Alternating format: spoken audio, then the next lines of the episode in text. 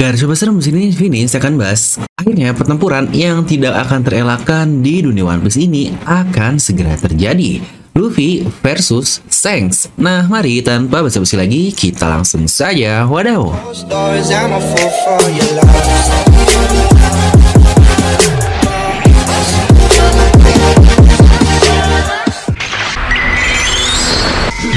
Oke kali ini kita akan bahas suatu hal yang sudah dipastikan akan terjadi di satu serial One Piece ini Mau bagaimanapun plot yang akan Oda bawa ke depannya. Terutama janji yang terjadi di chapter 1 lalu pertemuan antara Luffy dan Akagami non Jeki di mana Oda memberikan beberapa fakta kejadian yang menurut saya ini sangat-sangat menarik sekali terkait pertemuan Shanks dan Luffy nantinya akan seperti apa. Scenes yang pastinya kita tunggu-tunggu dari waktu yang sangat lama. Oda telah memberikan kita banyak kesempatan untuk berspekulasi dari chapter-chapter yang sudah ada dan cerita selama 1000 chapter lebih.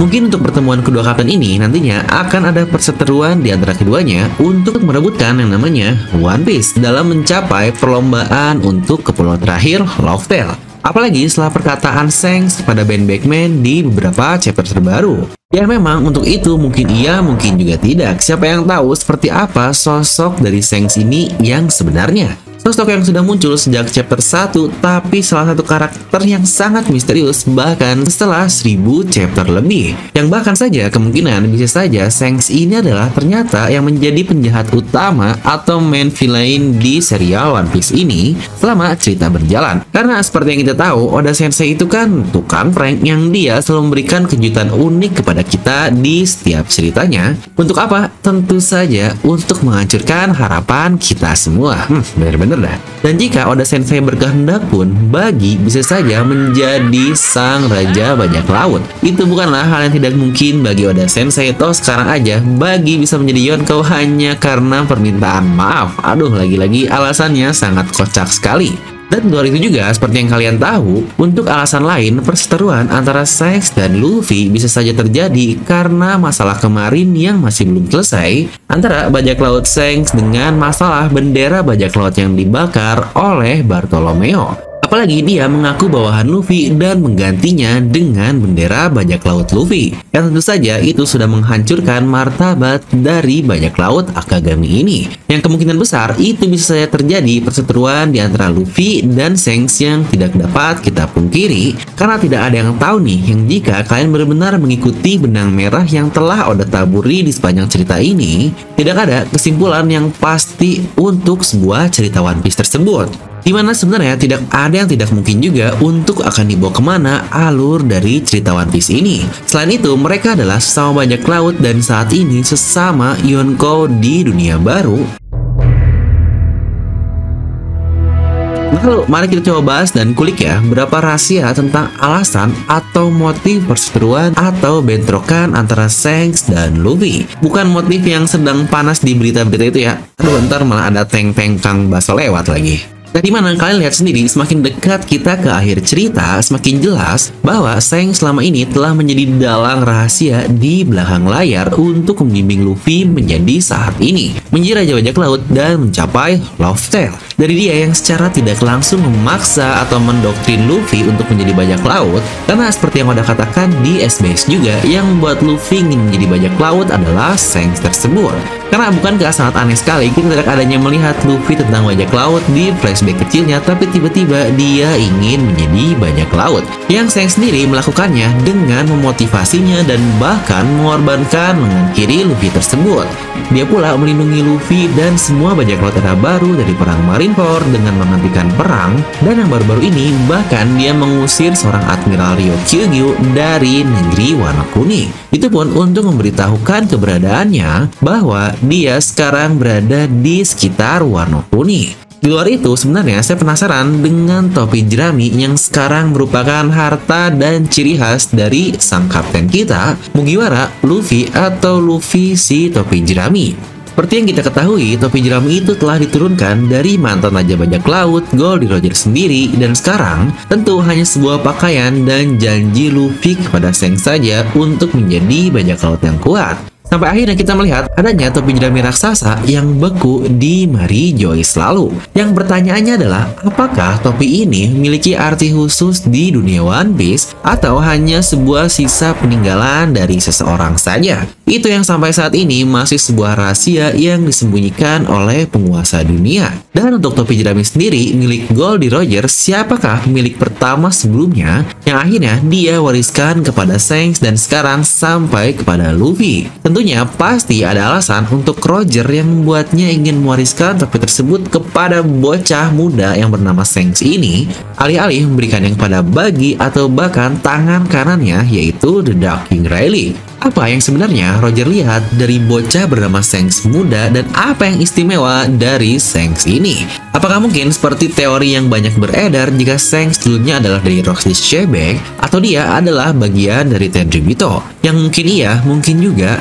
tidak. Karena menurut saya, apa-apa yang ada hubungannya dengan Shanks adalah hal yang sangat-sangat mengejutkan sekali karena dialah karakter yang paling misterius dalam cerita saat ini. Banyak hal yang mengenai Shanks sulit dipahami dan dimengerti serta tanpa ada kejelasan dan kesimpulan yang jelas tentang semua hal dari Yonkou Seng tersebut dan untuk Roger memanglah sebutan yang pantas untuk sang Raja Bajak Laut seperti yang kita ketahui Semuanya berubah begitu Roger dan krunya menemukan suatu di pulau terakhir dan mempelajari tentang sejarah dunia yang sebenarnya. Meskipun di saat itu Roger tahu tentang sesuatu, dia juga tahu bahwa terlalu dini untuk dapat merubah apa pun yang dapat dia inginkan, dan itu pun untuk melawan pemerintahan dunia. Untuk itu akhirnya Roger berencana memainkan peran yang menentukan dan memastikan seorang Joy Boy dapat kembali dengan menjadikan dirinya jalan untuk merubah dunia di masa yang akan datang dan mengungkap semua sejarah yang dirahasiakan pemimpin dunia pada saat ini. Dengan membantunya memberikan petunjuk untuk mencapai Love Tale dan mengorbankan dirinya dengan memberitahu tentang One Piece dan dengan tujuannya untuk menginspirasi sebanyak mungkin orang untuk sampai sampai ke pulau terakhir Love Tale dan akhirnya melawan pemerintahan dunia. Seperti kata-kata terakhir dari Shirohige bahwa ketika One Piece ditemukan, dunia sudah akan upside down atau terjungkir balikan. Di mana mungkin saja akhirnya Roger dia menginstruksikan beberapa anggota krunya untuk menemukan dan membimbing Joy Boy dalam tanda kutip. Sebagai hasilnya, Crocus ada di pintu masuk Grand Line sementara Rayleigh ada ditempatkan sebelum pintu masuk dari New World. Dan mereka pula bahkan beritahu tentang Love Tale dan tidak hanya itu, Rayleigh dia bahkan melatih dan mengajari Luffy melindunginya dan apa pun itu untuk mencegahnya kehilangan keinginannya, apalagi setelah peristiwa kematian Portgas di es. Tetapi ingat, Joy Boy dari kerajaan kuno dahulu pernah kalah oleh pemerintah dunia sebelumnya. Jadi hanya karena Luffy yang digadang-gadangkan seorang Joy Boy bukan berarti itu menjadi titik terang dan Luffy dapat menang dengan mudah. Jadi memang tidak ada yang pasti untuk satu cerita ini. Kira-kira semua tergantung siapa? Ya kalian tahu lah ya jawabannya. Tapi sejauh ini, peran terpenting dari semuanya jatuh pada pria pewaris topi jerami Roger yaitu Shanks ini. Orang yang melacak buah iblis Joy Boy, buah iblis Hito Hitonomi model Nika, iblis legendaris yang bahkan telah lolos dari tangan pemerintah selama berabad-abad. Ya, dan kemudian juga setelah didapatkan buah iblis itu, Thanks membawa buah iblis ini terus dan berkeliling untuk mencari orang yang tepat dan mengharapkan kelahiran Joy Boy yang berikutnya. Karena bukankah akhirnya diucapkan kembali Shanks menemukannya 13 tahun yang lalu, tapi Luffy memakannya 12 tahun yang lalu yang berarti selama satu tahun Shanks ini sengaja mendiamkan buah iblis ini dan tidak dia apa-apakan. Meskipun tebakan saya sebenarnya adalah Shanks datang ke Pulau East Blue untuk mencari putra dari kaptennya Roger yaitu S ini dan menyuruhnya untuk memakan buah iblis Gomu Gomu Nomi yang di mana karena S adalah keturunan dari kapten kapalnya dan memiliki Margandi juga. Tapi kenyataannya tidak begitu, eh malah buah iblis ini tidak sengaja dimakan oleh Luffy dan ternyata dia juga memiliki Margandi sebagai monkey di Luffy dan dia pula mengucapkan kata-kata yang sama seperti yang diucapkan oleh Kapten Roger. Hingga akhirnya Shanks yang menyadari hal itu, dia rela mengorbankan lengannya untuk memastikan bahwa Luffy akan berjanji dan termotivasi untuk menjadi bajak laut kuat dan hebat yang akhirnya terbukti Luffy lah yang dapat mengawakeningkan buah iblis tersebut. Yang bahkan tidak tahu juga, Shanks ini selama bertahun-tahun mengejar Kurohige dengan buah iblis yang dimakannya, yang kemungkinan besar buah iblis itu ancaman terbesar bagi Luffy kita juga. Yang menurut saya tidak ada alasan lagi sih untuk pertemuan Shanks dan Luffy akan tertunda kembali. Setelah peperangan yang terjadi di Wano Kuni dan juga Luffy telah mengalahkan makhluk terkuat di dunia, serta sekarang Luffy dinyatakan sebagai seorang kaisar atau Yonkou, setidaknya dengan alasan itu, Luffy telah mencapai level yang setara dengan Shanks dalam half title atau gelar. Selain itu pula, Shanks juga menyatakan perlombaan untuk ikut mencari One Piece mulai saat ini, dan dia sekarang sedang bergerak bergabung dalam perlombaan untuk mencapai Love Tale. Selanjutnya, keempat Yonkou akan memainkan perannya masing-masing untuk berjuang menuju Love Tale mendapatkan One Piece mulai dari Luffy, Bagi dengan Cross Guild-nya, Kurohige, dan Akagami. Semua karakter ini yang telah dinanti akhirnya akan naik ke panggung dan mengungkapkan siapa mereka sebenarnya dan apa yang sebenarnya mereka inginkan. Karena bukankah benar-benar keempat orang ini impiannya masih tidak jelas sekali. Jadi ada kemungkinan Luffy akan bertemu Shanks segera mungkin dan akankah ada pertempuran di antara mereka nantinya. Melihat Seng sekarang bukanlah bajak laut ceroboh periang yang kita ketemui di episode awal, tetapi dia ini lebih menjadi pria dingin yang memperhitungkan segala hal dan kemungkinan yang akan terjadi.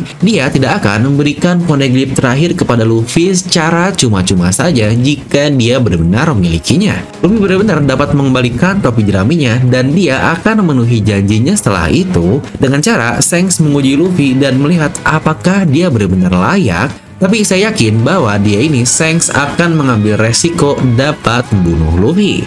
Untungnya Oda Sensei telah mempersiapkan skenario ini untuk kemungkinan terjadi di Pulau Shanks nanti, yaitu Devi Backfight.